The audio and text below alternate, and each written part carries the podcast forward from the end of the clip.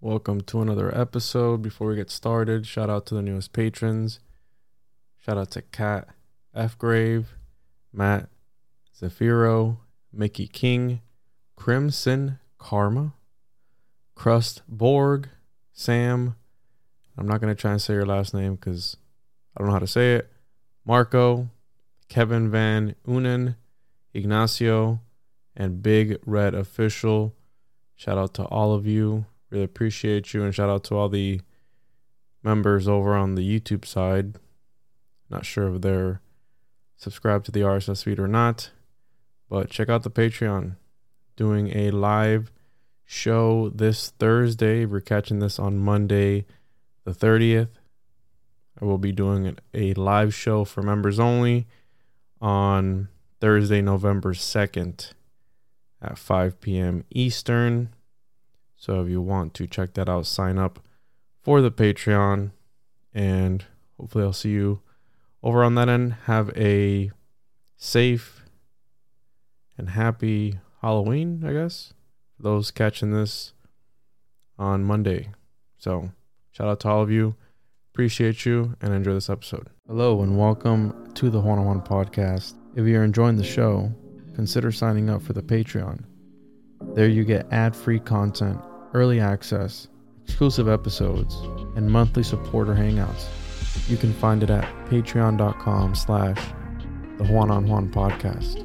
If you don't like the subscription-based models, there are other ways of supporting the show that are linked in the description. Thank you for tuning in, and enjoy this episode.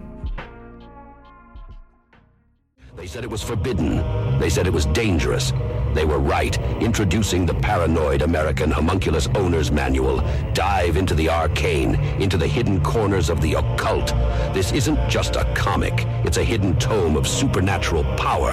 All original artwork illustrating the groundbreaking research of Juan Ayala, one of the only living homunculologists of our time.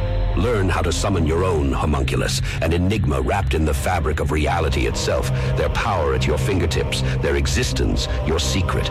Explore the mysteries of the Aristotelian, the spiritual, the Paracelsian, the Crowleyan homunculus, ancient knowledge lost to time, now unearthed in this forbidden tale. This comic book holds truths not meant for the light of day, knowledge that was buried, feared, and shunned. Are you ready to uncover the hidden? The Paranoid American Homunculus Owner's Manual, not for the faint of heart. Available now from Paranoid American. Get your copy at t j o j p dot com or paranoid american dot com today.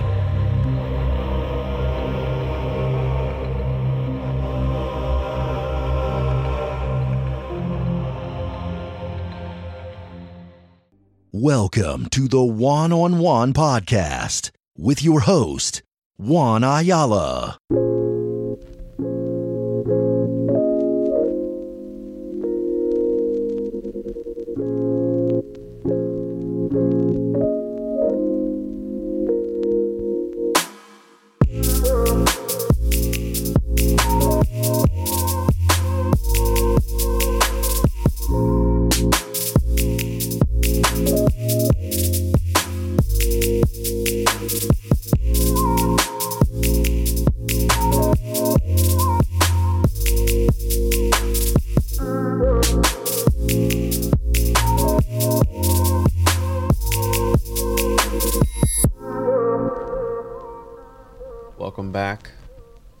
Welcome back to another episode of the Juan on Juan podcast. I'm your host, as always.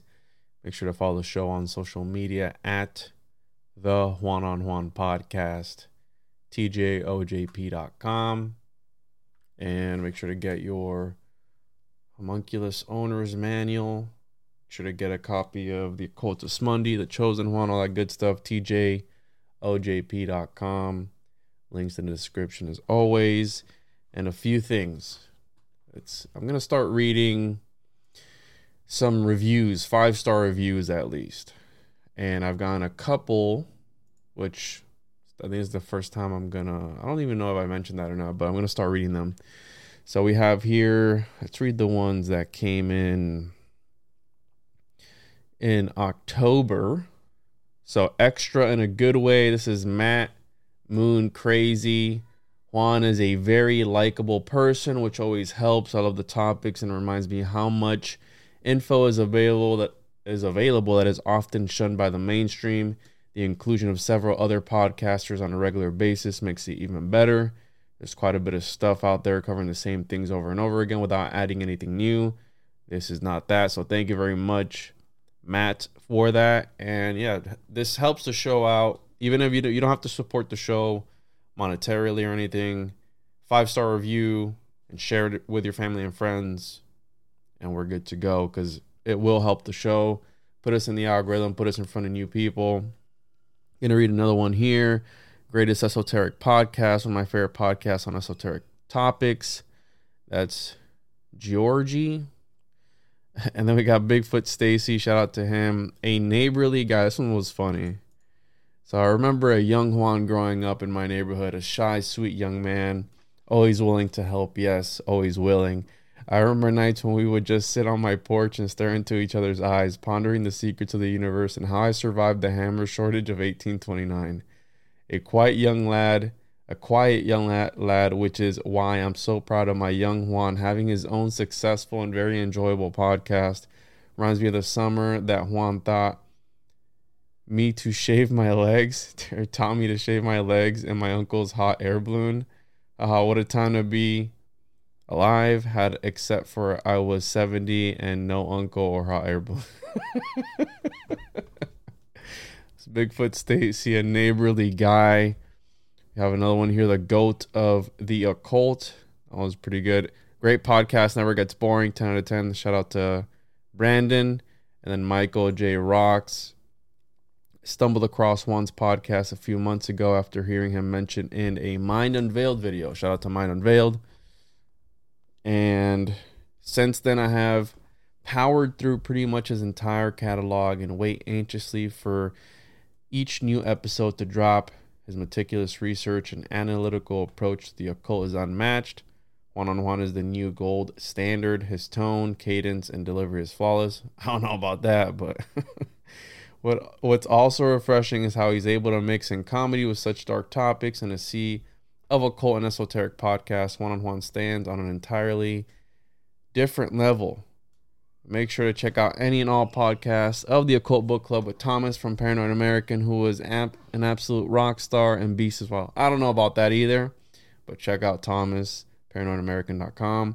Looking forward to seeing this show grow and flourish in the future. Cheers to the homuncologists, and add this podcast to your favorite ASAP. So those are some of the five-star reviews that came in in October. If you want to be a part of the reading, make sure to, and even on, you can leave, even on Spotify, we've had a few people leaving comments about the show as well. You can leave some on there. And I haven't announced this, I don't think yet, but I did make a Google Voice. You can call in and leave a voicemail if you want. And I'll be reading those, I'll be playing those on there as well. four oh seven, four seven six, four six oh six.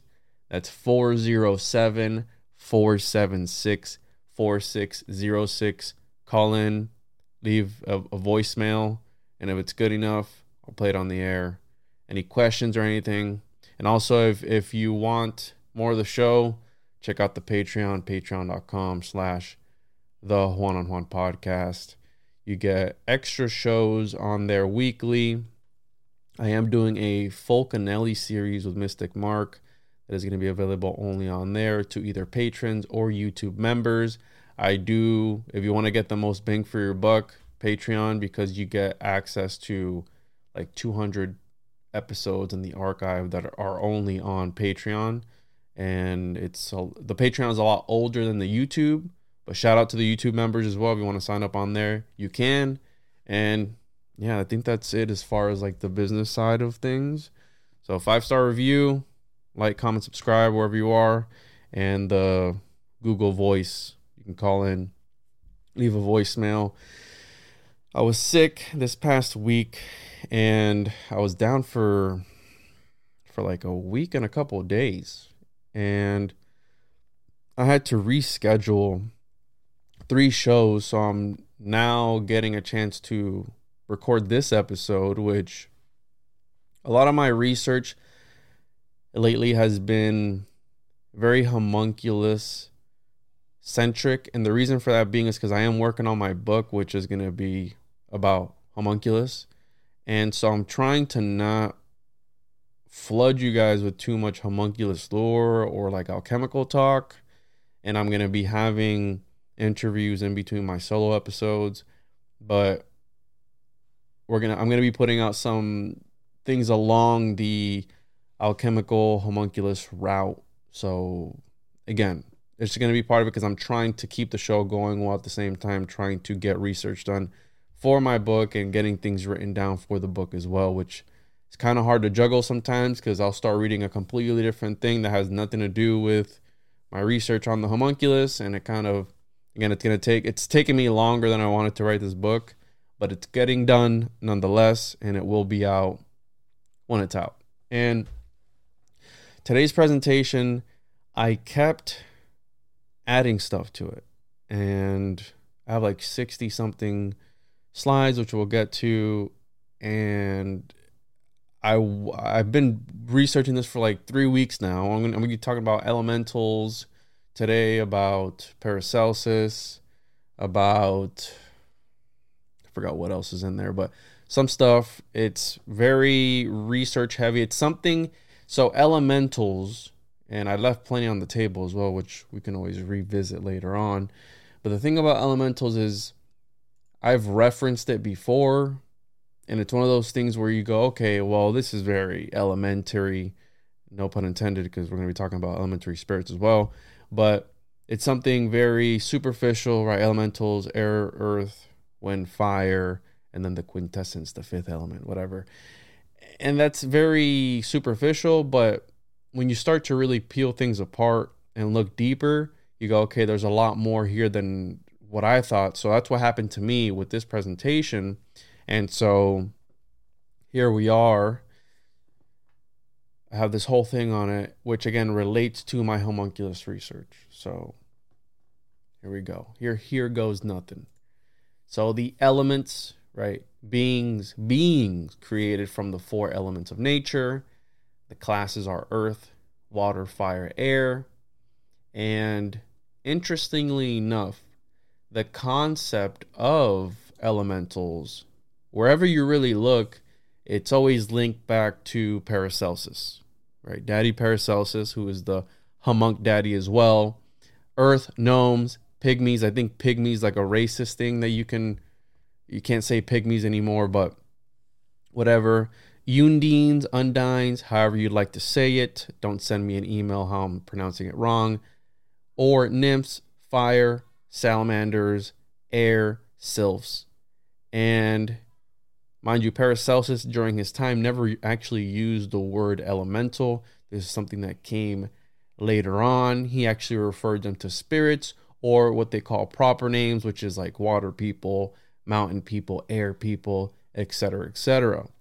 And gnomes, I'm going to be going down like the superficial, exoteric, mythological aspect. And then we're going to be digging a little bit deeper towards the end, and we're going to jump off the deep end in the middle somewhere. You'll see where it gets. It's going to get crazy. And again, this is something I was researching. I was like, ah, this is kind of lame. I'm not going to do an episode on this. And then when I started to really peel it apart, I was like, wait a minute, there's actually more to this than than we've been led to, to believe. So mythological creatures, right? These little gnomes, typically small, live underground, described as two spans high. And a span, I learned, is from the tip of your pinky finger to the tip of your thumb is a span. So two spans high. And this used to be a, a form of measurement back then that they would use. Very reluctant, reluctant to interact with humans, able to move through solid earth as easily as humans move through air, which is interesting. I didn't know that about gnomes. They guard mines and precious underground treasures. And when you look up the etymology of the of gnomes, right, dwarf-like earth-dwelling spirit, and they attribute it to use in the sixteenth century in a treaty by Paracelsus, who gave the name Pygmae or Genomi to elemental earth beings, possibly from Greek genomos, earth dweller, et cetera, et cetera. And we have here popularized in England in children's literature from the early nineteenth century. But again, came from Paracelsus. Paracelsus was the one that introduced the idea, which is, again, something new I didn't really know. The earth is filled almost to the center with gnomes or fairies, a people of small stature, the guardians of treasures, of mines, and of precious stones. They are ingenious, friends of men, and ease, easy to com- to be commanded. They furnish the children of the sages with as much money as they have need of, and never ask any other reward of their services than the glory of being commanded. The Nomides or Nomides or wives of these gnomes or fairies are little but very handsome, and their habit marvelously, marvelous, marvelously curious. A user of Wikipedia or any wiki who makes the useful incremental edits without cl- clamoring for attention is also called a wiki gnome, which I didn't know about that. So a wiki gnome is a person that makes edits and doesn't boast about making an edit on Wikipedia. I don't even know how to make an edit on Wikipedia. Undines or undines, elemental beings associated with water, water nymphs, almost invariably depicted as being female, which is consistent with the ancient Greek idea that water is a female element. I've, I've heard that before. Water is feminine, usually found in forest pools or waterfalls. Nereidines, Limnads, Naiades, mermaids, and Potamides, if I'm saying those right, but who cares? And marriage with a human shortens their lives but grants them an immortal human soul, which is something we're going to be talking about here today as well. The marriage with elementals, invoking elemental, evocation of elementals, all that good stuff. And I've never watched The Little Mermaid, so yeah. And I, I'm pretty sure she was Was she trying to marry him or something like that? Something was happening there. I'm gonna have to check that out. The offspring of a human with a human is called a watermark, which I also found interesting. So again, I'm finding all these little nuggets as I'm doing this research on something very superficial that you don't really think about, but there's a lot of stuff to still be learned. And uh, again, the etymology, eighteen twenty-one, modern Latin Undina, coined by Paracelsus in his alchemical system, from Latin unda, a wave billow. And then towards the end, again, the more you know, undiism or undi, undianism was coined by sex researcher Havelock Ellis to describe the fetish for urine. So the more you know, ladies and gentlemen, homunculine, femunculus, now that's called urophilia. So if you have a urine fetish, back then you would be it would be considered Undianism, which is pretty bizarre. So sylphs, air spirit, and they're described as rougher, coarser, taller, and stronger than humans. Etymology, back again to coined by Paracelsus, originally referring to any race of spirits inhabiting the air, described as being mortal but lacking a soul, which is something we're going to be talking about here today as well. Paracelsus' words seem seems to be an arbitrary coinage, but perhaps it holds a suggestion of Latin sylva and Greek nymph, or Greek sylph, a kind of beetle, but French etymologists propose a Gaulish origin. Hmm. The Century Dictionary comments that, quote, two occultists and quacks like Paracelsus, a word spelled with a Y, look more Greek and convincing. The idea itself seems to have come from the air spirit of Kabbalism, the meaning graceful girls, recorded by eighteen thirty-eight, on the notion of slender figure and light, airy movement. Maybe that's why we have MILFs. Who knows? Maybe, right? Salamanders, something that I've always heard about, in reference to, of course, alchemy. The salamander is the the emblem of choice, I guess, for alchemists. Salamander is depicted with a lizard-like form, satyr-like creature, worm-penetrating flames, elemental fire, ability to live in fire. And Salamanders have been seen in the shapes of fiery balls or tongues of fire running over the fields or appearing in houses. And this, this I've heard that before, where elementals are seen as orbs. And I've heard also about like Bigfoot or cryptids traveling in this ball form through open areas. So very interesting that it's shape of fiery balls. And another group was described as huge flaming giants in flowing robes, protected with sheets of fiery armor. And this is interesting because John Dee and Edward Kelly, this is kind of sort of the description that they were giving with these entities that they were seeing on the other side. There were giants with eyes of flames and very geometric in nature. So just an interesting depiction there. Maybe alchemists, I believe that they're appearing in other dimensions with the use of of substances or not. That's up for debate. But flowing robes protected with sheets of fiery armor. Certain medieval authorities, among them Abe de Villars, which we're going to get into here, held that Zarathustra was the son of Vesta, believed to have been the wife of Noah and the great salamander Oromasis. Hence, from that time onward, undying fires have been maintained upon the Persian altars in honor of Zarathustra's flaming father. And that's from Manly P. Hall's The Secret Teachings of All Ages. And Manly P. Hall actually wrote in depth, in depth of elementals. And he had a lot of different sources. And again, a lot of these sources are like, hey, trust me, bro. But even if, let's say, the supernatural and the idea of entities and things like that, let's throw all the woo-woo out. Let's throw like even demons and all these different things out, things that we can't really perceive with our with our senses. There is not in a, I'm not going to call it a microcosmic level, but in a microbial level. Like if you take a, a microscope, you can see things. So we know that there are, right? They say, if you want to believe mainstream media or mainstream history, everything is made out of atoms. Everything is composed of the same makeup, right? That's one thing.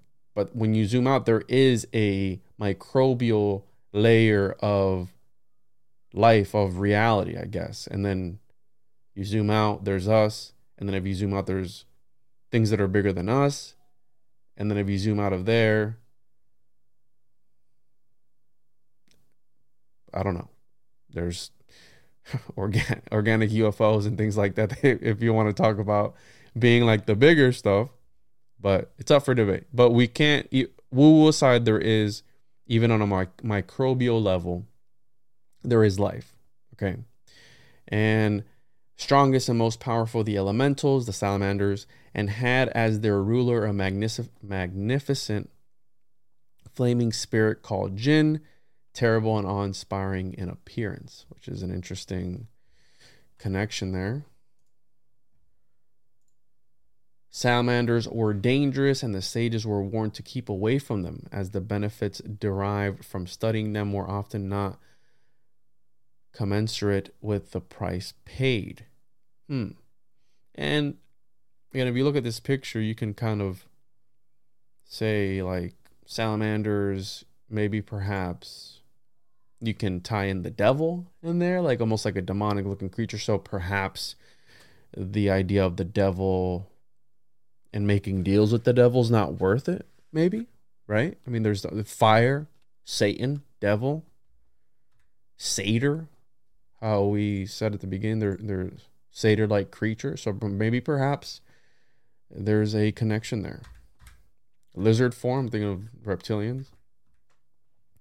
And we have here mid-fourteenth century salamandre, legendary lizard-like creatures supposed to live in fire, from Old French salamandre, legendary fiery beast, also cricket, and a kind of lizard supposed to be an extinguisher of fire, a word probably of Eastern origin.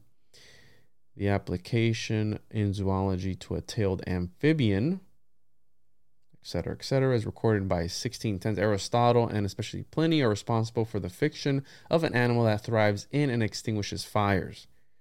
The epth lives in damp logs and secretes a milky substance when threatened. Hmm. But there is no obvious natural explanation for the myth. The word was also was also the word also was given as a name to a type of imaginary elemental fire, sixteen eighties, which again, Paracelsus. And the uh, I've heard also that the reason, I think I have it in here. No. But the idea of the salamanders being connected with fire also plays a role in the whole, if there was a wildfire or something in the forest, these salamanders are living in the logs. The logs are heating up. Salamanders are coming out from the fire. You know, they're, oh, they're coming out because of the fire. So they're fire elementals or fire beings. I've also heard that aspect as to why salamanders are tied to this fire aspect. And I've also seen the interpretation of salamanders being dragons and not actually like these lizards that we see in the woods. They were actually another way of drawing or another depiction for dragons, which are fire-breathing reptilians or big lizards, essentially, is what they are. Di- Some people say that's what dinosaurs are. Dinosaurs are freaking gay too, so who knows? So, elementals. Man lives in a world of three dimensions, but he is surrounded by a universe in which there are infinite number of dimensions beyond human experience. A dimension is more than a mere division or expression of extent and expanse. And I'm drawing this from Manly P. Hall. I'll have to find the journal that it was from, but he wrote, again, extensively about Paracelsus, and he did write about elementals a lot. So the element spheres expand into dimensions beyond us and are finally lost to our comprehension in the concept of space, which is actually the reser- the reservoir of dimension. There are forms in nature where, that are not three-dimensional or two-dimensional or one-dimensional, as we apply such terms. There are also forms in which there are many more dimensions than we have ever recognized. This is Manly P. Hall in the early nineteen-somethings, writing about Paracelsus and writing about the idea of there being things beyond our comprehension now. You can tie in string theory, you can tie, you can tie in the multiverse, you can tie in a lot of these different things, which, again, come from these ancient, from the ancient thought, and they put it into the mainstream scientific scene, if you will, or whatever you want to call it, right? Or seance, science, trust the science, or trust the seance. Paracelsus further believed that man possesses powers and latent faculties by which it is possible for him to gradually become aware of many dimensioned universe, of a many dimensioned universe. So the idea that we're able to align ourselves to certain frequencies to be able to peer into other realms, or maybe technologies to peer into other realms, whether that's the collective conscious or whatever it is, Paracelsus believed that. And I'm going to be, today's research consists of some translations of Paracelsus. I got some papers. I got some, I got some stuff. And this is where it starts. We're start. We're gonna start cooking with gas right off the bat here, because Paracelsus is dropping bombs. It's dropping bombs. Space is fake and gay. So space is fake and gay. This will mean the ultimate conquest of space through the realization that there is no such thing as space, but merely an infinite expanse of unfolding areas of visible or invisible, known or unknown life, energy, and substance. There is no vacuum in the universe, and the nearest thing to a vacuum, according to Paracelsus, was the brain of one of his fellow professors at Basel University. Damn. Yo, that goes hard. That goes hard. So if we were to ask Mister Paracelsus, Mister Philippus Areolus Theophrastus Bombastus von Hohenheim himself, aka Paracelsus, he he would say is, you know, we ask him, is space really fake and gay? To which he would say, that shit is fake A F. And I was able to translate this, this quote, not really, I can't, I, you know, whatever. Anyways, space is fake. Don't believe it. Paracelsus was saying this in the sixteenth century. Okay, sixteenth, seventeenth century, whenever he was saying this. All right. So don't fall for it, ladies and gentlemen. Remember that. Space is fake and gay. Fake and gay. All right. Anyways, moving on. Paracelsus explains that we can... We come to know the elements because we have a certain experience of them through our sensory perceptions and our intellectual powers. This is true. We feel the wind. We feel the water. We feel fire. We feel earth. You can touch it. Put it in your mouth. You can lick it. We know that the earth extends beneath our feet. We can touch solid substances and know them to have structure, weight, shape, and size. Bodies grow from the earth, and the more corporeal parts of these bodies are of the earth, earthy, like the trunk of a tree or the bones of animals. Such forms belong to the physical element of earth. They are derived from it, and ultimately they return to it again. Right? We are all born the same. We all die the same. We're buried six feet under, and we are then absorbed by this earth. Right? Man is also sustained and supported by liquids, which together the ancients called the water element. The human being can live much longer without food than without water. Yet this very water which preserves him, and of which his body is largely composed, can also destroy him.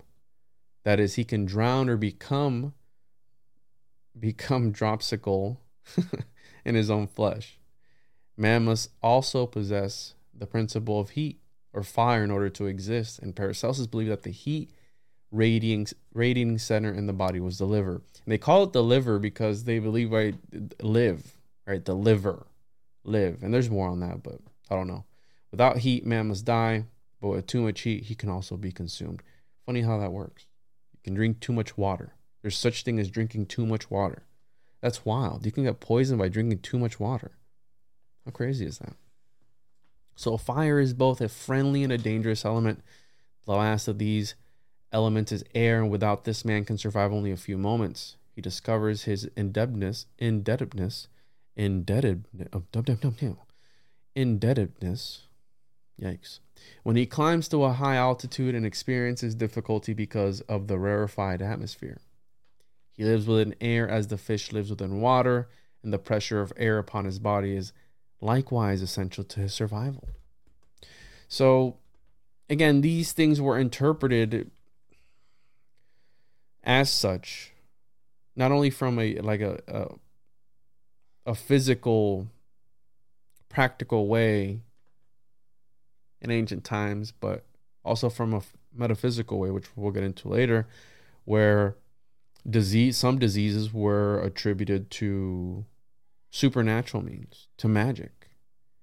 And if they came from magic, they could also be treated from magic. So the magician was the same thing as a physician.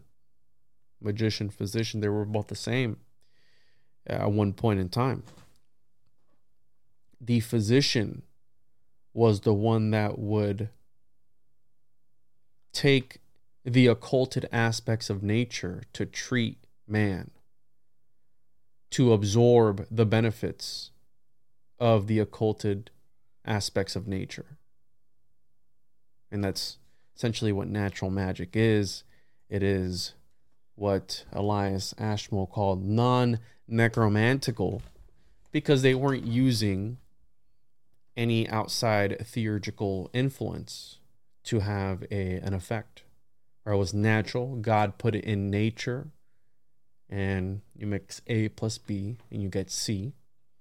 So it's okay. Because if God didn't want you to do that, then why would he put it there in the first place to tempt you? Right, Eve? So, moving along here. In Paracelsian theory, each of the elements is a kind of world. So we have this aspect, okay, again, each has each elemental starts to get into its own dimension, essentially. A sphere interpenetrating the spheres of other elements, yet possessing qualities of its own. Thus there are four spheres: earth, the most visible, physical and fixed; water, physical but mutable; fire, sometimes visible in combustion and more mutable; and finally air, usually invisible and to be discovered, as in the case of wind, when it causes some physical thing to move, like the swaying of branches or the filling of a sail. So again, they're there, but sometimes aren't seen, but they exist. And not until these elements start to, right, these dimensions start to fall into one another, will they be perceived, right? All physical elements are therefore twofold, possessing a causal nature, essentially invisible, and a nature according to, to effect or consequence, usually visible to some degree. And fire, if you really think about fire, fire is pretty, it's got like a mind of its own, right? It's alive in some sort of way. Now, if it's conscious or not, that's a whole other debate. Is water conscious? It always seeks level, doesn't it? Is it doing that because, again, some sort of creature entity? I mean, and then this is where it gets interesting, where we're going to get get into some literature that, again, I've been reading a lot of stuff about it. I'm going to be doing an occult book club on this book. According to Comte de Gabalis, the elements were before the fall subject to Adam in all things, and we are led to understand that by means of certain performances, this ancient communication may be restored, and that man may once more have at his beck and call the elementary spirits. And in the beginning, these sons of heaven, being beloved to the daughters of men, engendered famous giants and those indifferent Kabbalists, Joseph and Philo, of which almost all Jews are ignorant, and subsequently all the authors I have just mentioned, as well as the Origin and Macrobius, Macrobius said that they were angels, not knowing that they were sylphs and other elementary peoples who under under the name of the children of Elohim are distinguished from the children of men. And I've I never looked at it from this aspect. Again, this is this research has opened up my horizon to other perspectives of stories that we're used to hearing. So the daughters of men and these watchers, these entities, these fallen angels, well, they were actually elementals, sylphs, right, of the air. And the reason that they wanted to insert themselves into the daughters of men, which we'll learn later, is that when a one of these elementals or these spirits marries a human, they become mortal. So they were seeking to become mortal and incarnate in this reality. And elementals and elementary spirits are two different concepts, which I'll break down for you guys here today. But again, the watchers being elementals. I never thought about that before. Again, different interpretations of this, because I know how how much some of you like to point out the symbolic interpretations of some of these alchemical texts. I'm well aware of the symbolic interpretations. The four rivers described in Genesis as flowing out of the Garden of Eden represented the streams of energy sustaining the four primordial elements. All right, so these four elements were actually the four rivers described in Genesis. But that would make Genesis symbolic, which some people think it did happen, some people don't, but I'm not here to debate that. Symbolized by the four fixed signs of the zodiac: Taurus, the bull, representing earth; Scorpio, the scorpion, representing water; Leo, the lion, representing fire; and Aquarius, sometimes called the water bearer, an electric kind of fluid associated with the spirit of air. So we have the zodiac, again, four fixed signs representing these four different elements, later identified with the four corners of the world. And then Christianity, with the four apostles or evangelists, Matthew, Mark, Luke, and John. In art, these evangelists were often pictured accompanied by the fixed signs of the zodiac. Again, I'm not here to debate that, the validity of the Bible or not, or the things happening in a historical sense. But these are, I felt like putting this in here because, again, it's a different view of some of these aspects that we're studying, a more symbolic view of it. And it's very relevant, so I felt the need to have it in here. And Narcolongo is probably going to be mad at me for sh- for using this picture of the Garden of Eden because it's supposed to be in Florida. All right. Characteristics. According to Paracelsian lore, all elemental beings possess a humanoid appearance, allowing them to blend in with human populations. However, they share no kinship with humans and do not trace their lineage back to Adam and Eve. They are, aren't exactly spirits. Rather, they are they were created resembling humans, possessing flesh, bones, and blood. They are higher than man since they are part of both the phys- physical and spiritual worlds. They do not worship God and live according to instinct and reason. They lack soul and have no afterlife. They aren't frightened by death. They are amoral. They do not worship or fear evil. And they, quote, have an existence without conflict. That's Manly P. Hall. They can live longer than man because there is no stress or pressure. They are not subject to wear or exhaustion. So they live longer than us because they don't got that nine to five grind. And they're not, they don't have stress pretty much.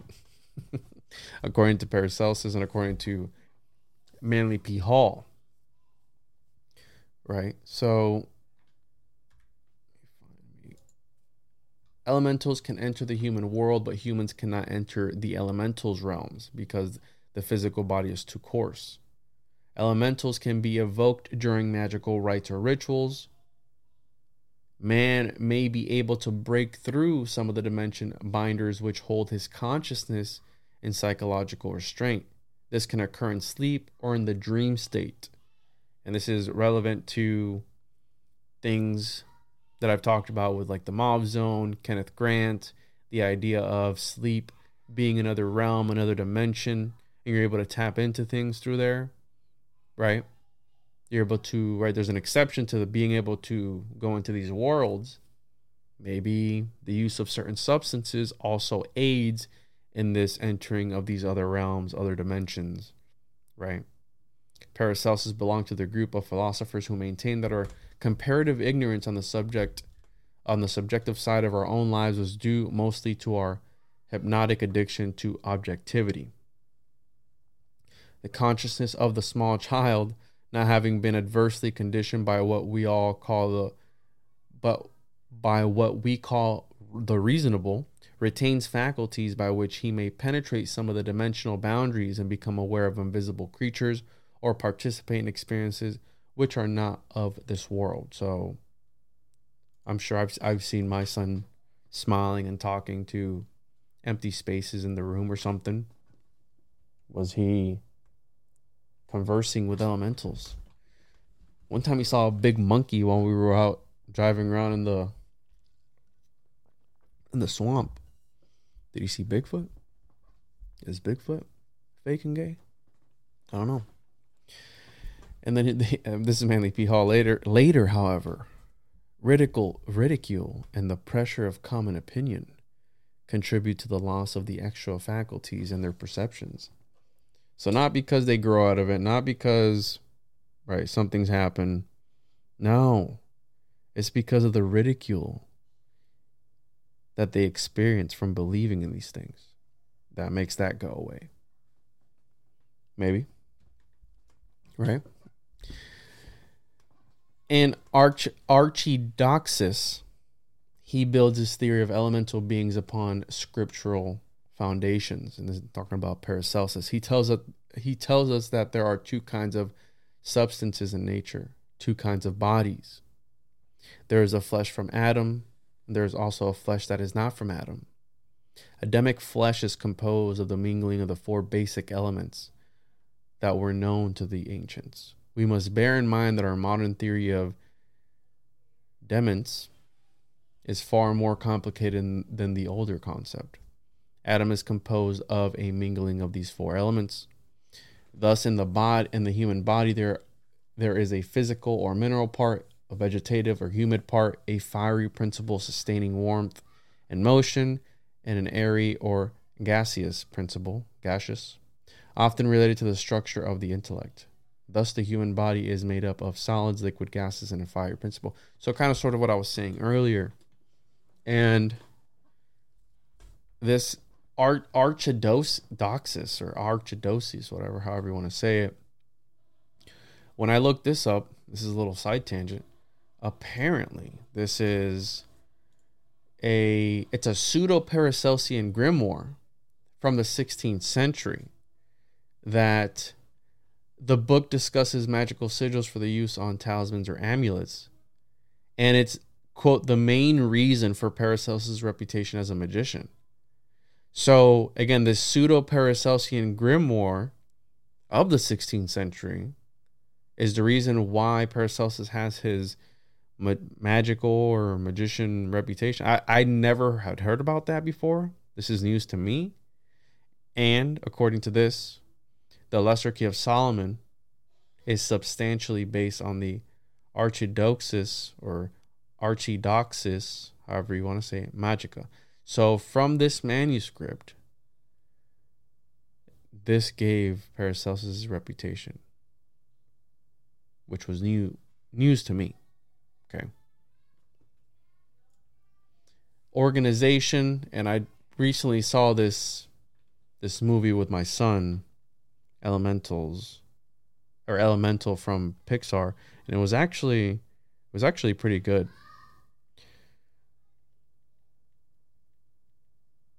It was actually pretty good. It had a basic plot, but these ideas that I'm, and this kind of sort of also inspired this episode, these ideas that I'm talking about as far as like the elements don't intermingle, right? Things kind of stay in their own dimension.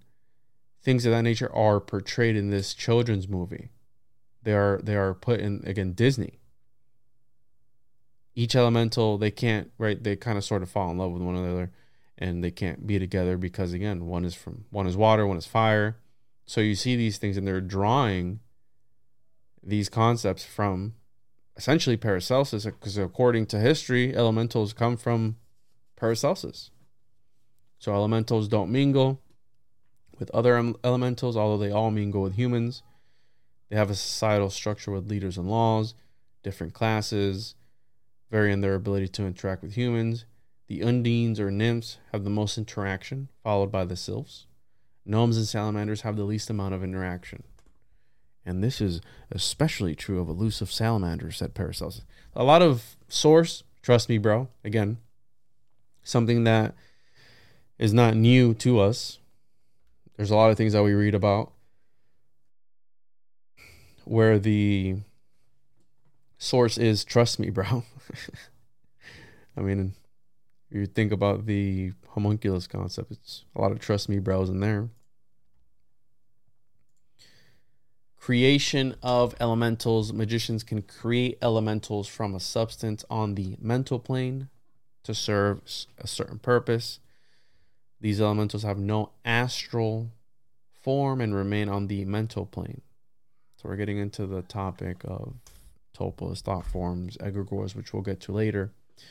These elementals can only do one thing and cannot do anything, and its its creator cannot do. The magician creates it from the elements and gives it gives it characteristics fit for its tasks. The created elemental has some of the creator's consciousness within it. It is given a name so it can be summoned and controlled, and its lifespan is determined.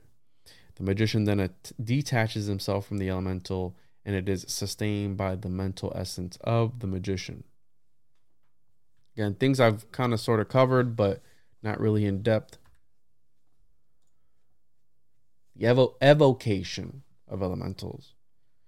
Man descending from Adam and receiving his body from the Adamic flesh lives in four elementary spheres at the same time.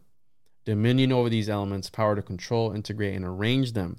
And he also possesses within himself the quintessence or the fifth essence, which is what makes us different than... these elementals, and the reason why we can control them, because we have this fifth element, which gets into some other things that I'm not going to cover on this episode, but this is a psychic spiritual energy superior to the elements, by the agency of which these elements can be bound and unbound, held together in conformity with the laws governing the human creation. This quintessence or fifth power was known to both the Pythagoreans and the Paracelsians as the soul, which permeated the flesh of Adam and sold him so that he became indeed a living being.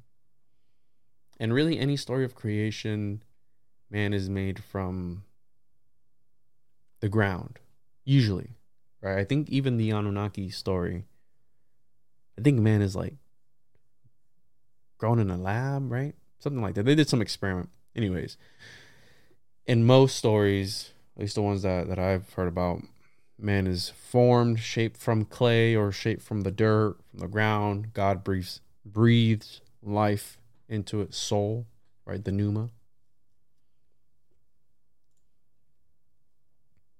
This is Eliphas Levi from the Doctrine and uh, doc, the Doctrine and Ritual of High Magic. To overcome and subjugate the elementary spirits, we must never yield to their characteristic defects. In a word, we must overcome them in their strength without ever being overcome by their weaknesses. Ar- uh, Arthur Edward White. Commanding the elemental spirits requires that the magician be free of common weaknesses and vices, and be fortified by the grace and favor of the superior world. So we're going to get into the idea of evoking or invoking elementals and using them for magical purposes. But before we get there, again, I was doing miscellaneous research and I came across this Liber L X X from our favorite guy, Crowley. And in nineteen sixteen, Crowley initiated himself in a magical rite involving a frog. It was baptized as Jesus and worshipped as God, in, God incarnate. After a day, Crowley arrested it, charged it with blasphemy and sedation, and sentenced it to crucifixion. While it was being unalived, Crowley declared that its elemental spirit would enter his service as a guardian of his work. The frog was then stabbed to death, cooked, and its legs were eaten. Sure, it's just symbolic and not to be taken literal, right? Just another one of these things to throw you off the path if you can't read these things and, right, stomach it. Okay. And then this is supposedly supposedly a f- crucified frog that the Pope had ruled as blasphemous or something or other. I don't know, something like that. I saw, I read when I pulled that image. Who knows? But I felt it was appropriate to have here. So these things that are meant to be taken symbolic, not literal. You got people who, in my opinion, I don't think Parsons was a dumb guy or unintelligent guy. It was, if you want to believe mainstream media or mainstream history, he was a quite literally a rocket scientist, and he took Crowley's writings and and took it literal. And we know this, that he was trying to invoke an elemental, which he took from the writings of Crowley, and he did the Babylon working ritual with L. Ron Hubbard. And he was quite, he was trying to quite literally stop the destruction of this dimension, is, is, is what he believed he was doing, right? So it involved numerous invocations of spirits, Enochian calls, which the Enochian system is also based on the four elements. You have different tablets attributed to different elements. So again, what I mentioned earlier at the beginning of the this fiery robe with fiery eyes, very geometrical in nature. These were the entities that John Dee and Edward Kelly were encountering on these other planes, these other aethers that they were scrying into, right? So Enochian calls a wand talisman, magically charged with semen and blood and magical masturbation. I did a whole episode on this. I think it's episode eighty-four, eighty-five on Parsons and this whole thing. So check that out. chosen one dot com. Go visit chosen one dot com. It's easy to remember if you just sing along. chosen one dot com. Go visit chosen one dot com. The chosen one. Yes, he is the chosen one. He's got his own comic, and now he's got his own song. Cause he's the chosen one. Yes, he is the chosen one. Go buy a copy at chosen one dot com. chosen one dot com. Go visit chosen one dot com. It's easy to remember if you just sing along. chosen one dot com. Go visit chosen one dot com. Parsons specified that the manifested elemental would have red hair and green eyes. Eventually, this led to the meeting of Marjorie Cameron. He believes he succeeded with his elemental, his invocation, because allegedly it was Marjorie Cameron, the one that was this femunculus or homunculus or moon child or moon woman that was trying to be brought into this dimension, I guess. Again, you see, I I've, I know of people that are trying to create homunculus like right now, twenty twenty-three, October twenty-seventh, twenty twenty-three, five fifty-seven p.m. Eastern. I know of people who are trying to create homunculus, and it's not meant to be taken literal, but there's people doing these works for for real, right? So there's, and this is what fascinates me as well about this aspect. The idea that it's, is it supposed to exist on the imaginary plane only, or are you able to bring it down into the physical physical manifestation or physical world, if you will? Well, Parsons thought it was for real. So he took, so Parsons took this this idea. He he could have had various sources, and I get I get into this in my book because Crowley wrote extensively about moon children and the idea of a homunculus. He wrote about it in various pieces of literature. One of them, Magic and Theory and Practice, Part three, Book four, Chapter X I, I think that's six, of Our Lady Babylon and of the beast whereon she writeth, also concerning transformations. I'm not going to read the chapter because I did talk about it in, actually I have Moonchild.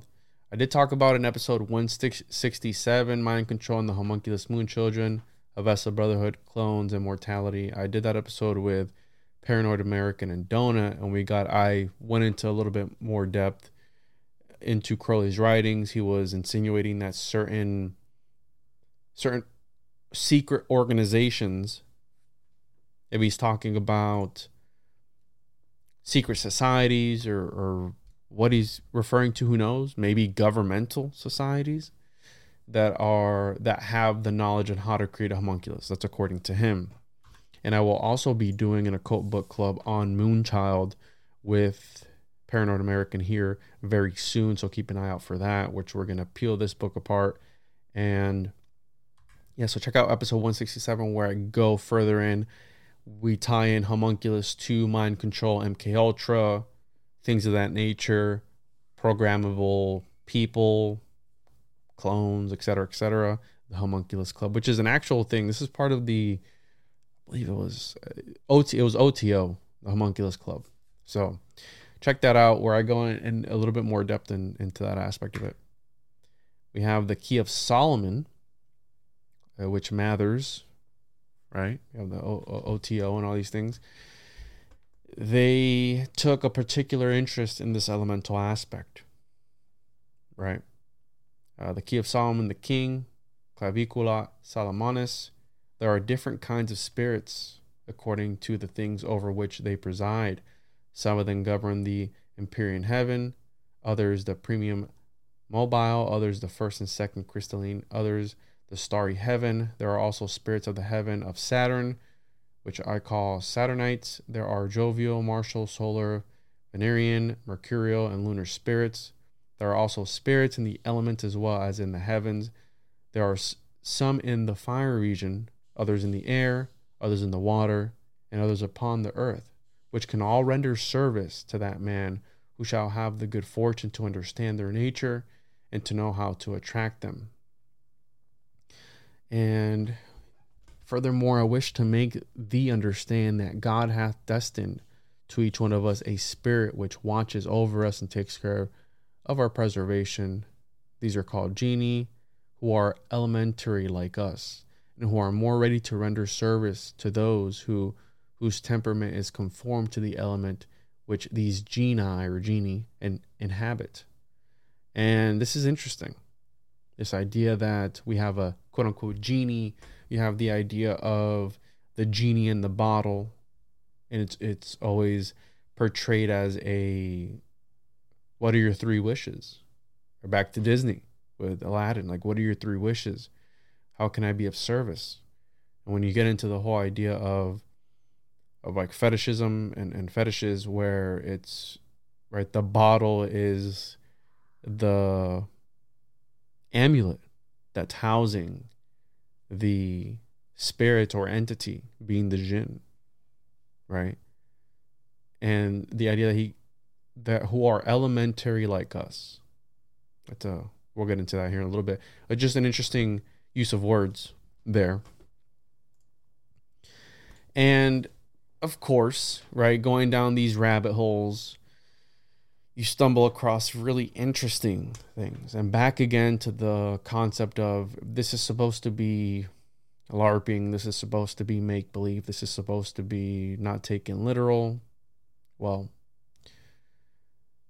people who are in these societies, people who, and arguably maybe perhaps in positions of power, right? So if we connect secret societies with power, and let's say that at the core of our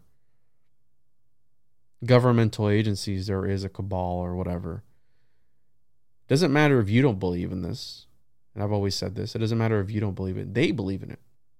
So, so these people in these secret societies, in these secret organizations, in these secret groups, even if it is LARPing, they're still doing it. And the Golden Dawn, there is evidence that they allegedly had a ritual to marry an elemental. Again, this is something that I stumbled across, thinking that ah, it's all too superficial. This is an elementary topic. But no, there's a lot more. And you can read about this as well. This is another a source, and I'm going to share another one after this. Women of the Golden Dawn, Rebels and Priestesses, Mary K. Greer. And it all started with the with this guy named Edward Edward Bridge and Annie Horniman. Horniman. And apparently she was this she was rich. I didn't really dig into her background, but she was very wealthy. And this guy was making advances towards her. And it led her to write a letter to Mathers, and Mathers had allegedly, I mean there's some evidence of this, taught about the relationship between men and elementals and their possible intercourse. But the papers on these on this theory on his theory of elementals has been lost. He there's evidence that he recommended that a certain member take part in an elemental marriage. Now it's interesting because, right, there, there's, and this, again, this goes really deep. I'm not going to get into the whole aspect of this whole thing, but the concept of, if these entities, if these elementals don't have a physical medium, how are they supposed to achieve that to have intercourse? Well, use your imagination. Then there's the invocation of inviting these things in, using your body as a vessel to participate in these rituals, right? Which, back again to Mathers' translation, are called genii, who are elementary and elementary like us, and who are more ready to render service. So they're taking these occult ideas that, hey, they're supposed to be figurative, and they're supposed to be symbolic, but they're applying it in the real world. Right? They're taking those ideas and they're they're actually acting upon them. And I'm going to read a part here where Greer talks about Horniman writing the the letter.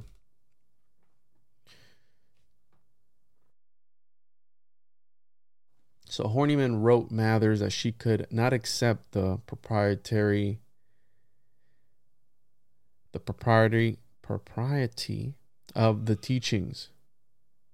And she was talking about Mathers' paper concerning an important dogma on the subject of the relationship of the relation between men and elementals, even for the purposes of procreation, nor contemplate making such alliances either on her own part or on the part of any of her friends or companions. Mathers had recommended that Miss Ann Cardin, known as Amori, Amor, take part in an elemental marriage, because she was in, quote, in extreme danger of invoking an incubus instead of a fae through want to self-control, unquote. And he expressed doubt about the wisdom of such teachings, implying that Mathers may have perverted them through some impurity of his own, or even more shockingly, of Vestigia's, the adept's name of Mathers' wife, Moina, which apparently she was a bitch. She then gave Mathers an ultimatum, saying that she was suspending herself from the order until Mathers could, quote, could be sufficient, sufficiently awakened from his habitual lethargy to act with energy and decision. So the concept of marrying elementals, something that was allegedly real in the Golden Dawn. And it all started with, with with our boy Edward trying to kiss Annie without her wanting to be kissed.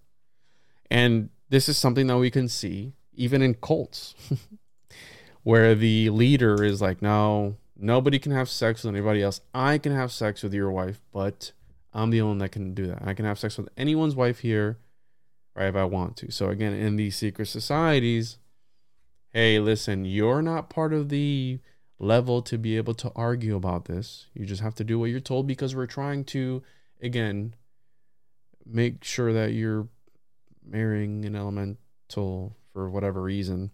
And then the whole thing about the incubus and fae, well, there was arguments against, like, hey, how do you know you're actually invoking the correct elemental? There's no way of vetting what you're invoking. You can be invoking, again, an incubus or a succubus or whatever to come forth and take advantage of the situation.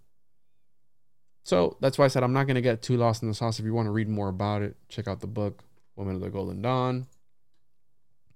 Meant to put more pictures in here, I guess not. Got Horniman here. And this paper goes in depth.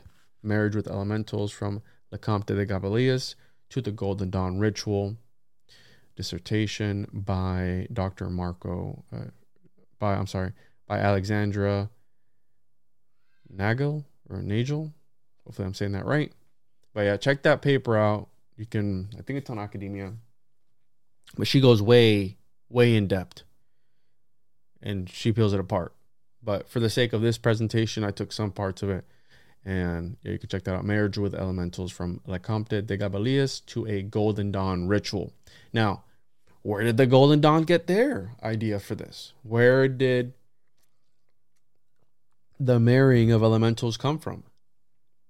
Had to have come from somewhere, and I like to, when I'm looking into something, I like to go back to its origins. Where did people start believing these ludicrous things and these ludicrous ideas? Well, it came from this Comte de Gabalis, this book that was, I believe, French. Yes, it was French. I'm going to be doing a book club on this book. I've read some parts of it. I'm almost done with it. And again, it introduced this idea of the sylphs being these fallen angels at the beginning, right, when they were trying to insert themselves into the daughters of men, and the reason for that being because they wanted to incarnate and solidify themselves within this dimension. Now, the interesting part about this book is that allegedly it's what it was the book that attributed to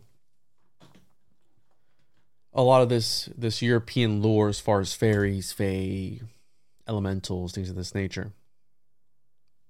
So, and it, I have it here. I'm going to just keep going with this presentation. So it's written by this guy, seventeenth century, by Abbé Nicholas Pierre Henry de Montfaucon de Villars. Very interesting history this guy has. If he was a real guy or not, who knows? Born sixteen thirty-five or thirty-eight and died in sixteen seventy-three.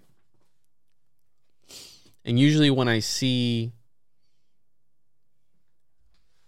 and usually when I see guys like this, that it's like they don't they don't really have a actual birth date, and it's like a guess.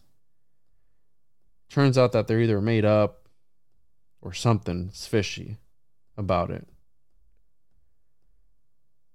Because again, it's like Ponce de Leon, they don't even know when he was actually born. They know when he died, I think, but not when he was born. And of course, nothing specific is known about his studies or his beginnings. Nicholas Pierre added since the beginning of the twentieth century. So Nicholas Pierre came to be added after the fact. Was part of the Confraternity of Christian Doctrine, C C D, owns the copyright of the New American Bible Revised Edition, which I found very interesting. So this, this organization that he was a part of owns the copyright to the New American Bible Revised Edition.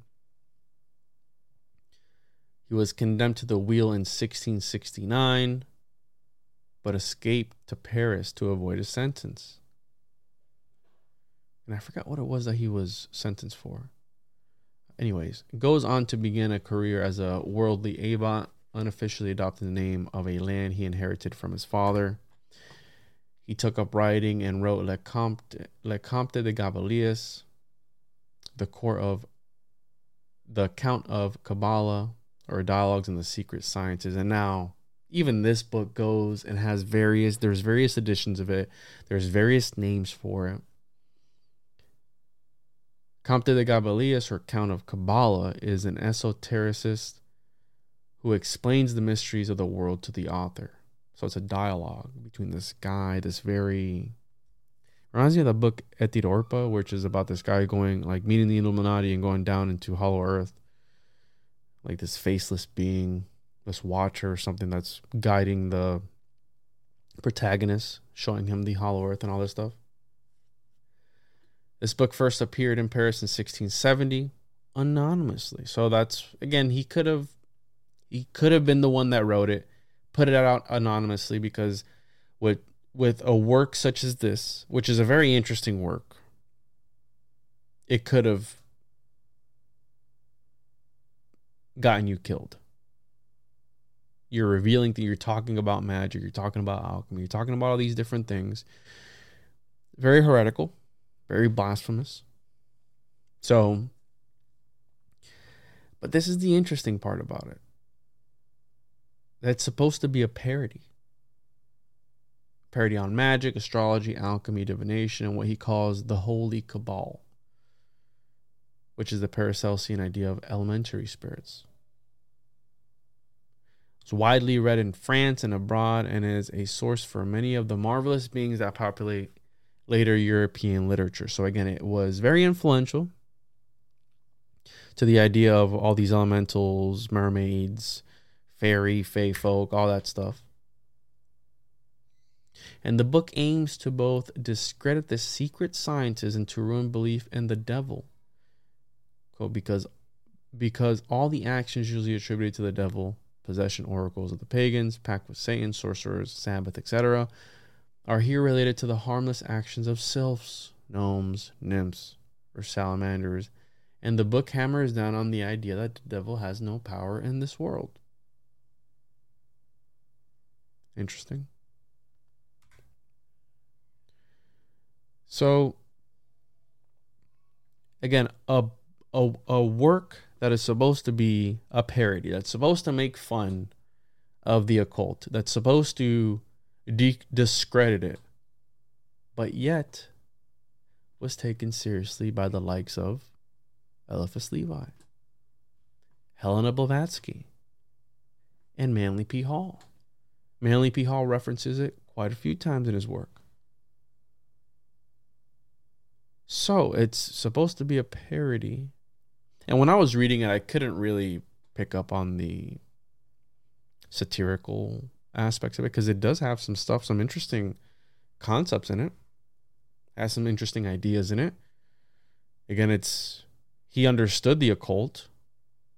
I'm not I'm not seeing the the parody aspect in it. Maybe since it's not in the original language, we can't pick up on the tone. Maybe, perhaps, that could all, that could be attributed to it, and the fact that there's various volumes and editions of it, that could also be part of it. Banned by Antony Arnold in March of sixteen seventy-one, who then published in Paris the judgment against Montfaucon from sixteen sixty-nine, condemning him and his brother to death for crimes of murder and fire. So, homeboy left, right? Our boy Henry, call him Henry. He left to flee his first condemnation. And then our homeboy here, Antony, publishes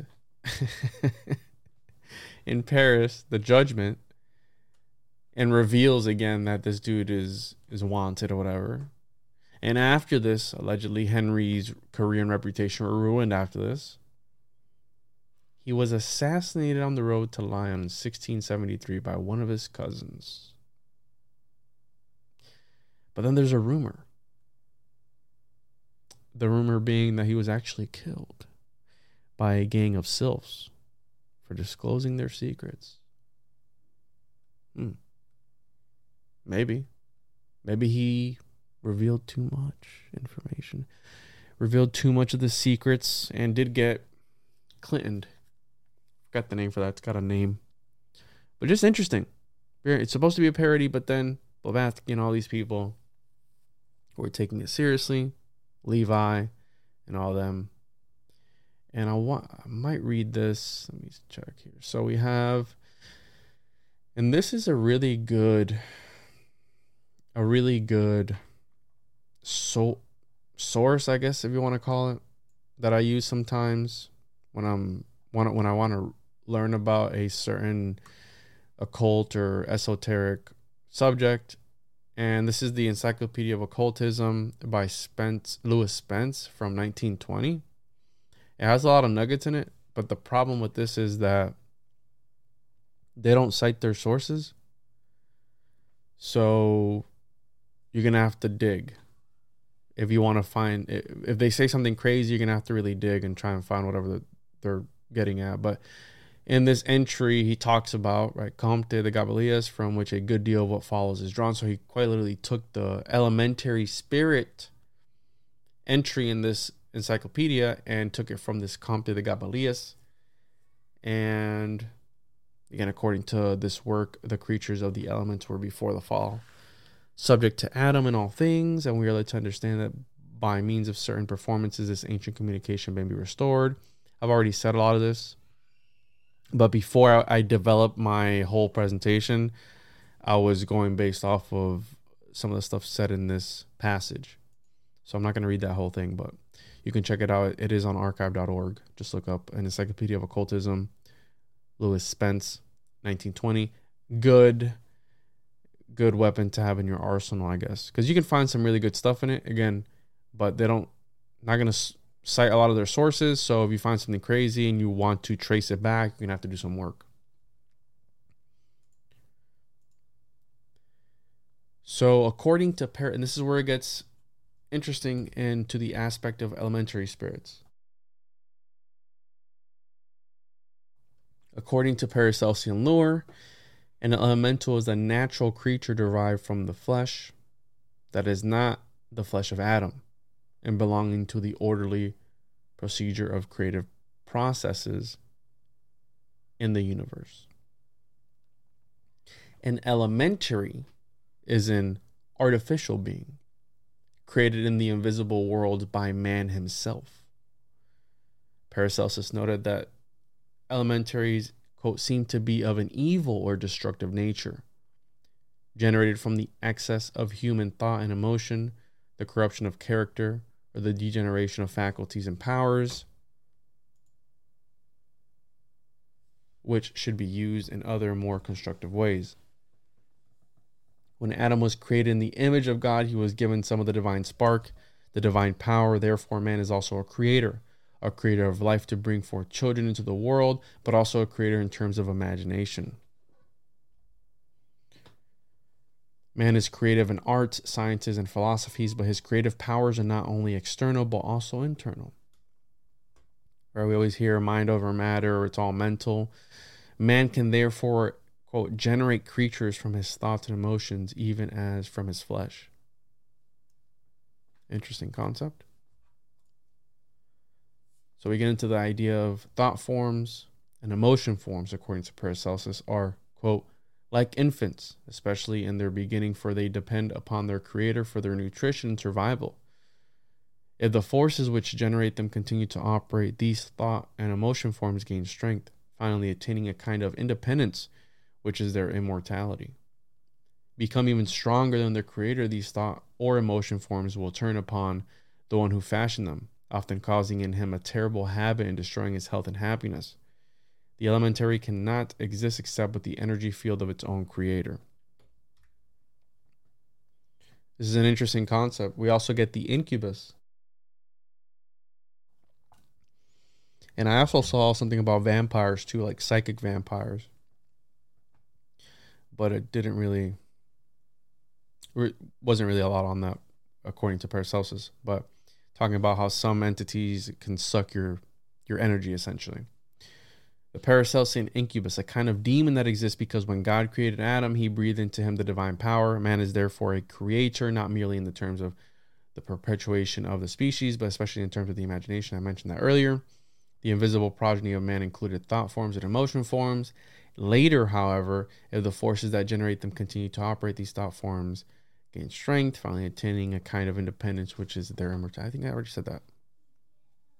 Whoopsies. So we have this here. Uh, this is from Manly P. Hall, from an old print, A Man Troubled by His Evil Spirit. And it's, it seems like that sometimes, where when somebody knows that they have a disease or have an illness or something, they seem to go quicker when they know that they have it versus when they didn't know that they had it. So there's something going on there mentally. Right? A state of mind is, is very detrim- detrimental to your health.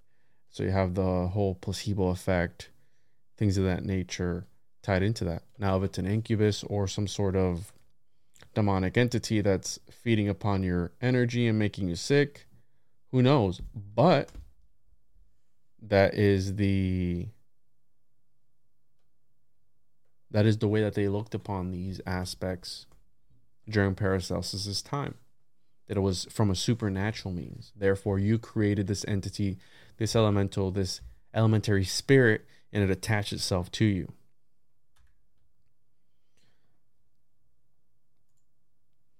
Paracelsus used the term obsession to signify possession by an entity. The obsessing entity or element, elementary sets up physical equivalents in the body, which symbolize the state of the soul and the interior sicknesses, sickness of the mind and heart. So again, these thought forms, these emotion forms, these things are manifested through sickness, things of that nature. This is something that somebody tagged me in on Twitter or X. Shout out to Catherine. Just a weird thing, to, weird thing to tag me in. But follow the show on X, Juan on Juan It's the Juan on Juan P D.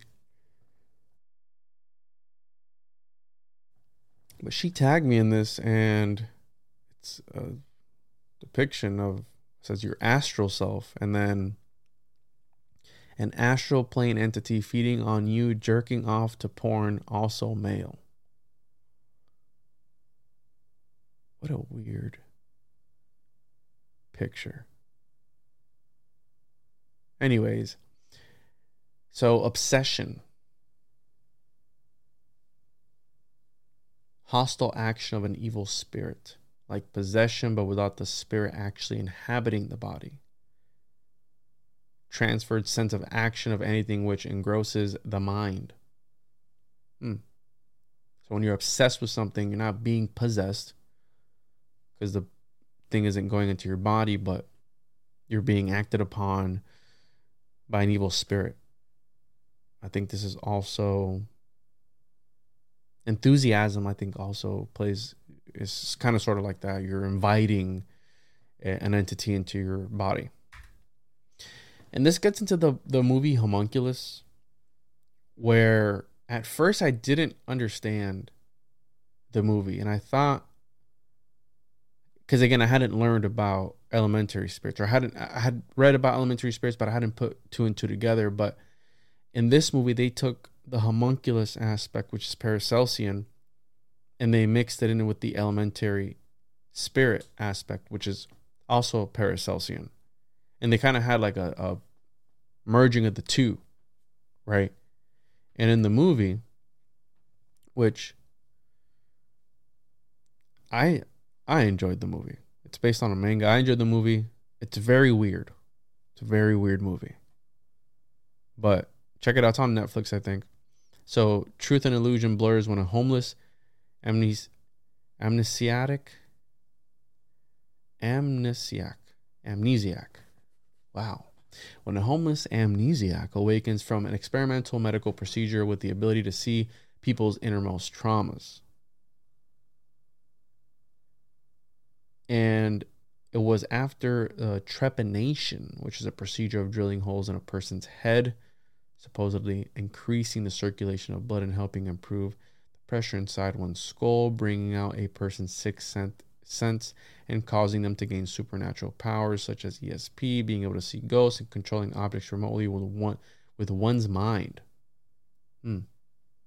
That's that's the plot of the movie. They drill this hole in this dude's head, and when he covers his, it's his right eye, he's able to see the homunculi on the people, which are, again, these elementary spirits that manifest and bring and drag these people down.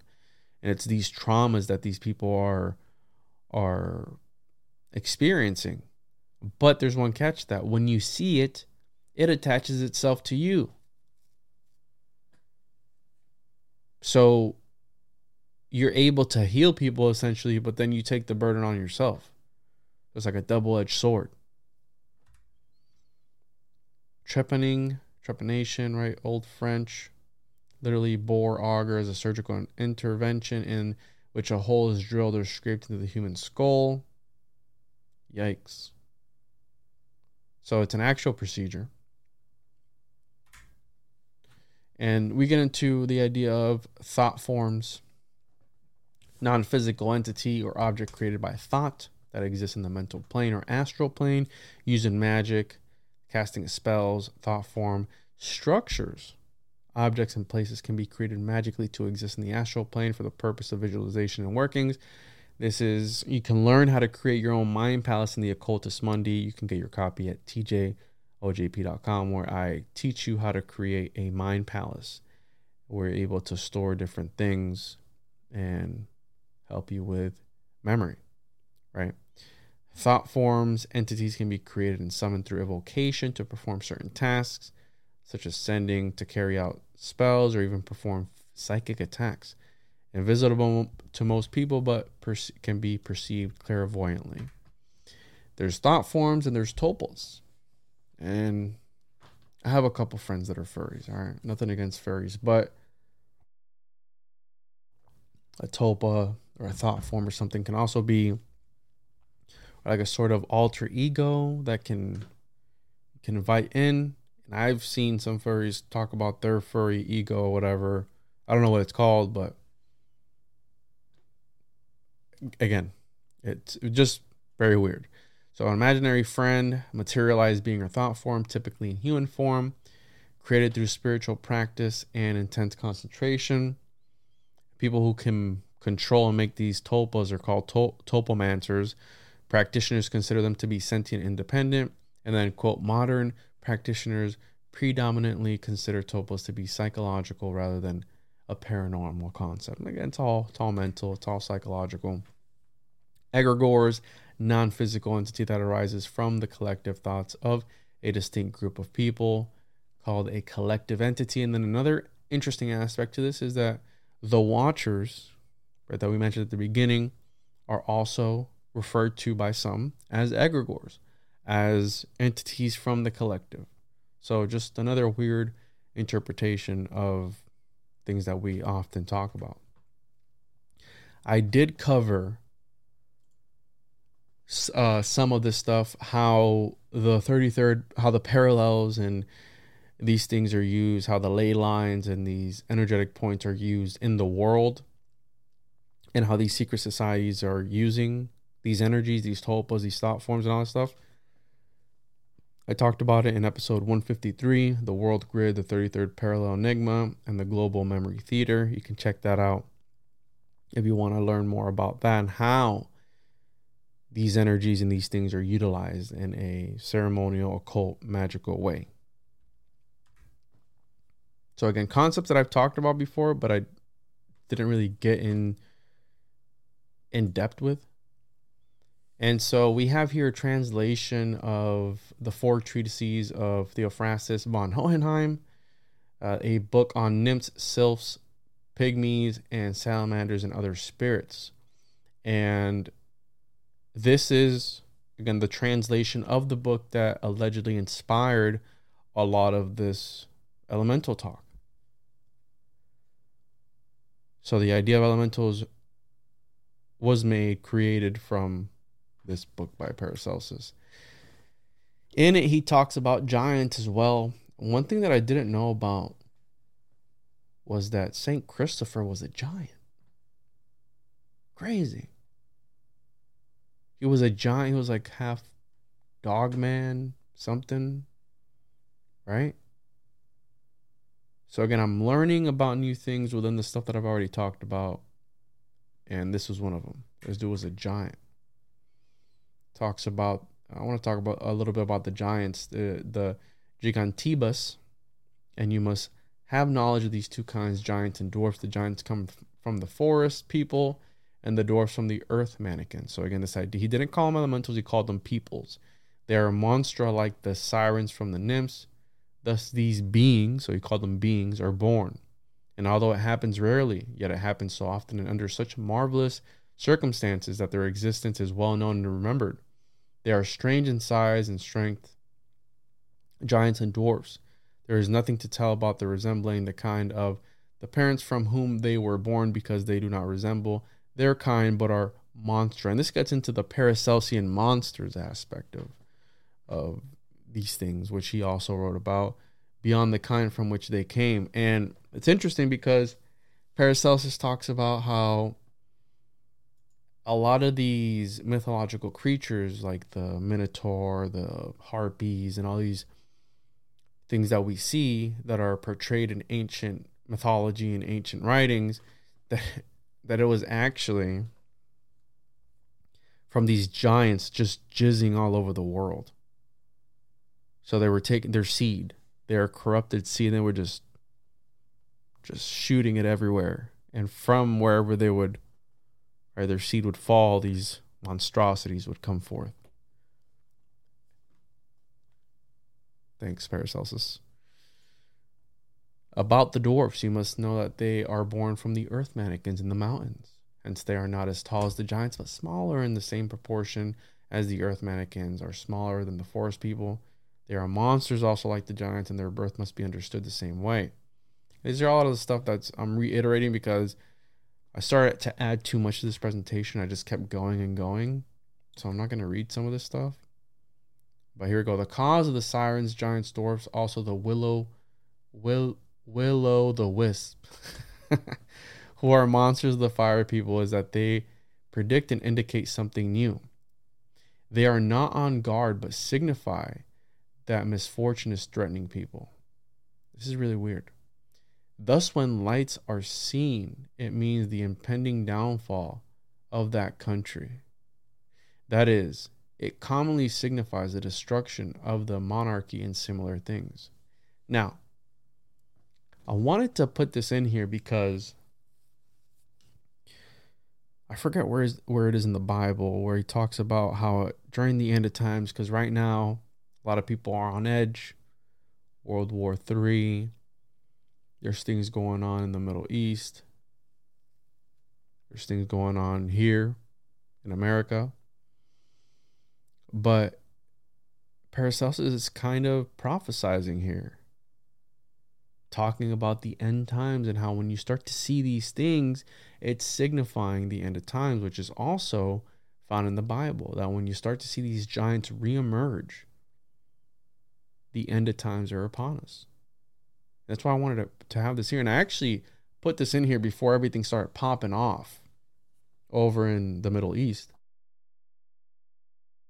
But again, I've been working on this presentation for a while now because I'd been doing other episodes and having interviews and whatnot. So these things signifies the destruction of the monarchy and similar things. Thus, the giants also signify great impending destruction of that country and land or some other such great disaster. The dwarfs signify great poverty among the people in many parts. The sirens signify the downfall of princes and lords, the rise of sects or factions. From God wants us all to be of one essence. What is against it, he drops. And when this is going to happen, signs occur. These beings are such signs as has been said, but not they alone. There are many more. You must know that the signs change each time. They do not appear in one way, but are hidden to our eyes. What a weird thing to write about. So let's say that Paracelsus, obviously being an alchemist, occulting these concepts, right, occulting certain concepts behind symbols. Let's say that the giants and all these things were code for something else. And it's said that Paracelsus, he liked to be in the company of the lesser folks or the peasants, I guess, if you will, the poor people. So it was said that he, he was pretty much a nomad. He would travel around, and they say that he got a lot of inspiration from talking to various people around on his travels. So a lot of these stories that he's writing about, these nymphs and gnomes and creatures and fairies, were from stories that he had collected from talking to different people. And it's just bizarre that he's prophesizing here that when these things are, are coming into existence, that they are signifying the end of times. And finally, the last cause is unknown to us, but when the end of the world will come close, then all things will be revealed, from the smallest, small, from the smallest to the largest, from the first to the last, what everything has been and is, why it stood there and left, from what causes and what is its meaning was. And everything that is in the world will be disclosed and come to light. Then the fake scholars will be exposed, those who are highly learned in, in, na- in name only, but know nothing by experience. Then the thorough scholars and those who are mere talkers will be recognized for what they are, those who wrote truthfully and those who traded in lies, the thorough and the shallow ones, and to each will be measured according to his diligence, earnest endeavor, and truth. At that place, not everyone will be or remain a master or even a doctor, because there are there the tares will be separated from the wheat and the straw from the grain. He who now cries will be quieted, and he who now counts the pages will have his quills taken away. And all things will be revealed before the day of judgment breaks order that it be found of all scholars from the past to that very day, who had knowledge and who not, whose writings were right and whose wrong. Now in my time, this is still unknown. Be- blessed be the people in those days whose intelligence will be revealed, for what they produced will be revealed to all the people as if it were written on their foreheads. For that time I also recommend my writing for judgment, asking that nothing be withheld. Thus it will be, for God makes the light manifest. That is, everyone will see how it has shown. He ends with that. He's throwing hella shade at people, because he was also shunned for his beliefs, and he was a very radical guy for his beliefs of his time. He did public book burnings for people who didn't agree with him, who refused to write in Latin and wrote in German. And thanks to Dorn, we took we have a lot of his writings, because he translated from German to Latin, right? But he, he was a very religious man, God-fearing man. And here he is in a book of nymphs, gnomes, sylphs, and all these things, talking about the end of times and judgment, and how everything will be revealed, the the, the apocalypse, the great unveiling. Oof. And again, something that I didn't know would be related to all this, but felt I should put it in here. Alien grays are alien gays. Aliens are sodomites. Now, hear me out. Are aliens fake and gay? Because Daddy Paracelsus is here talking about when you see the lights, hmm, that it signifies things. Well, what, what are we talking a lot about in the mainstream media recently? Well, aliens, they're sometimes depicted as balls of light in the air, things of that nature. So again, I'm just, just putting it out there. And there's a connection between elementals and alien grays or alien entities, U F Os, whatever you want to refer to it as. Now, is it all fake and gay? Is it a government psyop? I don't know. But I'm here to point out the parallels in these phenomenons or concepts. So Raymond Drake and Jacques Vallée, uh, Jacques Vallée, Vallée, which we know is, you know, famous for the U F O phenomenon and, and, all, and aliens and abductions. But Raymond Drake had taken inspiration from this Comte de Gabalis. So this book that essentially was supposed to be a parody on the occult and esoteric and secret sciences. And he extracted how these experiences that people were describing back then were also, there's a parallel with within the U F O and alien abduction community, or what do they call it? Abductee. And so similarities between alien stories, which truly happen, and stories in which fairies abduct humans. In both fairy and alien lore, people encounter strange beings, see apparitions, or experience intercourse with non-humans, so on and so forth. Aliens, right? The whole joke is that they put stuff in people's butts, right? That they probe people. Okay? Now they're probing you because they're they're gay? Or what? I don't know. But there's a connection, right? There is a connection between these elementals or entities, and they always have the same goal in mind. They they abduct you, they take something from you, they they operate on you. People with fairies have been abducted and all these different. I mean, H uh, H P Lovecraft's mom would dress him up as a girl because she had the belief, she was superstitious, had the belief that little boys would be taken by fairies more than girls. So they, she dressed them up as, as a little girl growing up. Interesting concept. Vallée writes, Brazilian Antonio Vilas Boas had been twenty-three when mid-October nineteen fifty-seven he was abducted by four beings. Taken into their egg-shaped craft, he was seduced by a beautiful female creature with white hair. She uttered strange noises. Twice Antonio and the modern succub- succubus had intercourse. The second time the female had rubbed her belly and pointed to the sky, as if she indicated to have his baby somewhere in space. But we know space is fake and gay. Hence, Vallée noticed the characteristics strikingly similar between contemporary humans harassed by aliens and humans harassed by incubi or succubi in medieval times. We have Merlin, supposedly of a demonic birth. That's why he was half, that's why he had powers, because he was half demon, half human.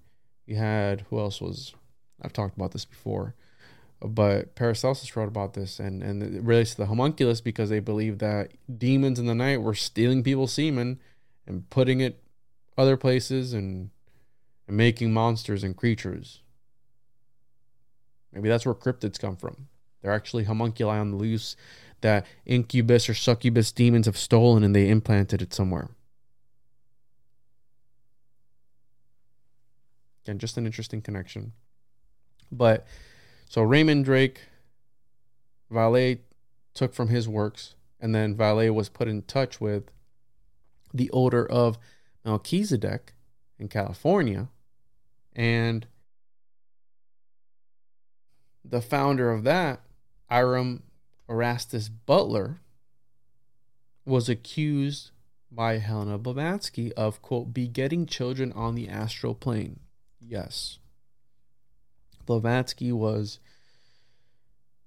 accusing people of having babies on the astral plane.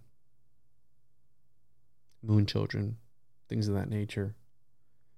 So, just very, very interesting, bizarre concepts. Blavatsky being one of those that took the Comte de Gabalis book literally, right? So I felt like putting this in here because the whole alien thing going on nowadays, everyone's talking about how it's a psyop, and I believe it is. Like, I mean, people talk about how people aren't reacting to this whole phenomenon, and I'm like, dude, we've been talking about this for years. You know? I'm tired of the stories. I want to see those gay aliens. Show me the gay aliens, all right? I want to see the gay aliens. And I want to shake a gay alien's hand. So, anyways, enough of that. Hopefully you enjoyed this presentation. I'm going to be doing some other solo stuff here soon. Make sure to leave a comment, review, like, subscribe. Let me know what you thought of this. Let me know if you learned anything new. Let me know if you've married an elemental and you've had intercourse with an elemental. Hit me up, the Juan Juan Podcast at gmail dot com. If you've had intercourse with an elemental, leave me a Google voice message. All right. four oh seven, four seven six, four six oh six. Get your copy. If you don't make a homunculus without your owner's, Homunculus Owner's Manual, t j o j p dot com, Homunculus Owner's Manual. Paranoid American Comics. Shout out to Thomas, Paranoid American. Occultis Mundi, Chosen One. What else am I forgetting? Nothing else. Love you all. Be kind to one another. And as always, see you on the other side. Bye.